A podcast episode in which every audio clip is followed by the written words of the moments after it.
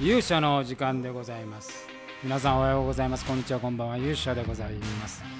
えー本日は水曜日でございます。さあいよいよ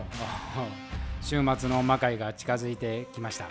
えー明日からですね、えー集中リハーサルに入りまして、えーいよいよ亀有の方へ、えー進んでまいりたいというふうに思っております。そういう意味では今日はあの、えーリハーサル等々ないのでまあ今週でいうと、まあ、唯一のちょっと魔界から離れる、えー一日だったわけでございますけれども。今日はですね、えーこの魔界の30日の前半部分ですね、えーネオ文庫シリーズ第2弾ブラッズのお話をちょっとさせていただこうかなというふうに思っております。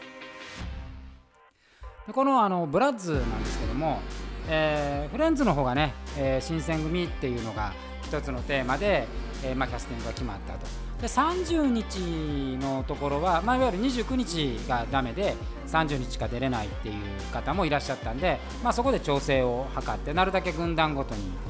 集めようというふうに考えておりました。でその中で、えーまあそのキービジュアルから考えるっていうことをやっていてソウルズのあの住友高房っていうのはかなり早い段階で決めていたのでじゃあ残りこれは住友と高房の話としてソウルズを組み立てじゃあその真ん中の回をどうするかということを、えーいろいろ考えて、えーいたんですが、まあ、ここにまあニューキャラクターも出てくるってい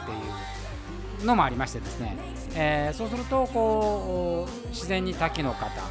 そして高山ジュスタまあ、ジュスタはあの前回の話の流れ、えーでございますのでちょうどあの黒魔術軍のノイズのメンバーとは離れているっていう設定でございますからここはまあ一人で出ていくっていう感じになりましたので必然的にその流れが決まっておりました。で、えー滝の方、まあ、この水軍をどういうふうにしていくかというと、まあ、滝の方のところは月足丸と安成と滝の方っていうこの3人が揃うっていうのはまあ一つ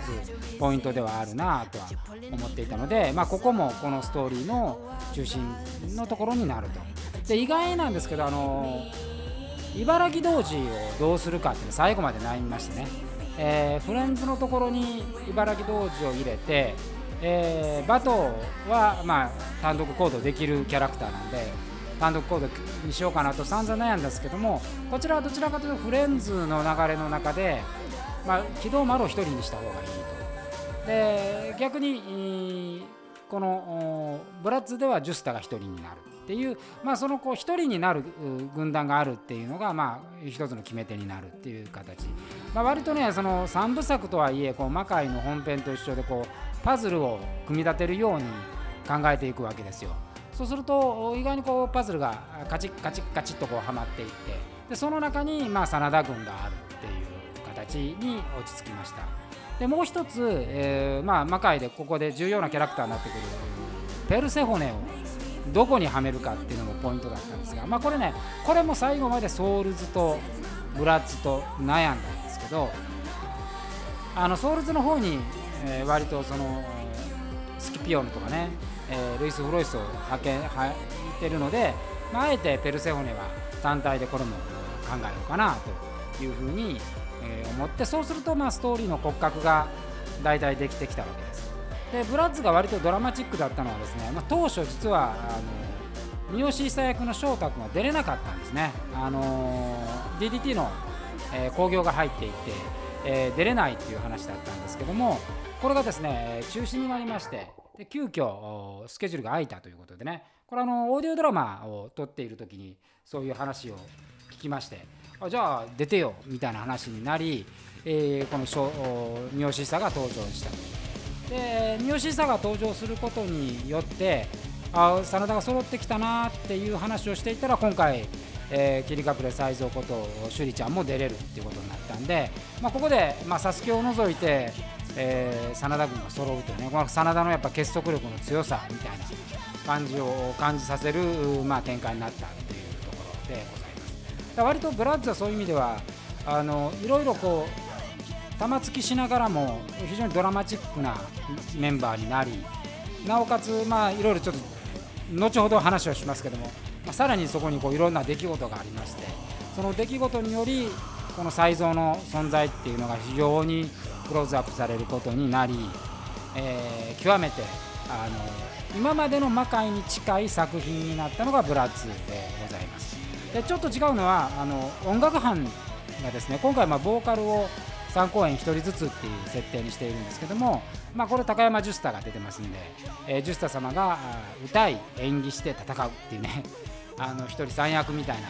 感じになって、えー、おります。これもねあのジュスタファン榊原優衣ファンにとってはなかなか稀有な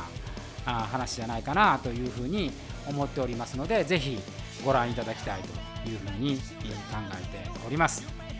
まああのー、まあ、残りがね、えー、3日ぐらいになってくるとやっぱりちょっと緊張してきますよね、えー、無事にこれが行えるかどうか。っていうことで、えーと、ソウルズのラストにですね、えー、今あのこう予告編っていうのを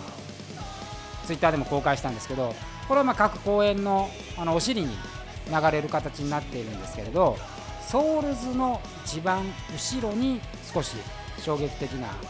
えー、映像を残しておりますので、えー、当日見に来た人は、まあ、今後の魔界の流れがちょっと垣間見えるかなというふうに思っております。えー、明日はですね、えー、いよいよその稽古なんであの私はあの全部演出するんで、あのー、3作品、え稽古に立ち会わなければなりませんから朝10時から夜10時まで、え稽古ございますので、えー、帰ってきてからこれを更新できるか甚だ不安ではあのございますがなるだけ皆さんに声を伝えてまだねチケットがありますんで、えー、これ頭悩ましいところなんですけどもあの皆さんねぜひ、えー、お越しいただければというふうに思っております、えー、それでは本日はこの辺りでしたいこの辺りにしたいと思います。勇者の時間でございました。また明日会えたら会いましょう。それではさようなら。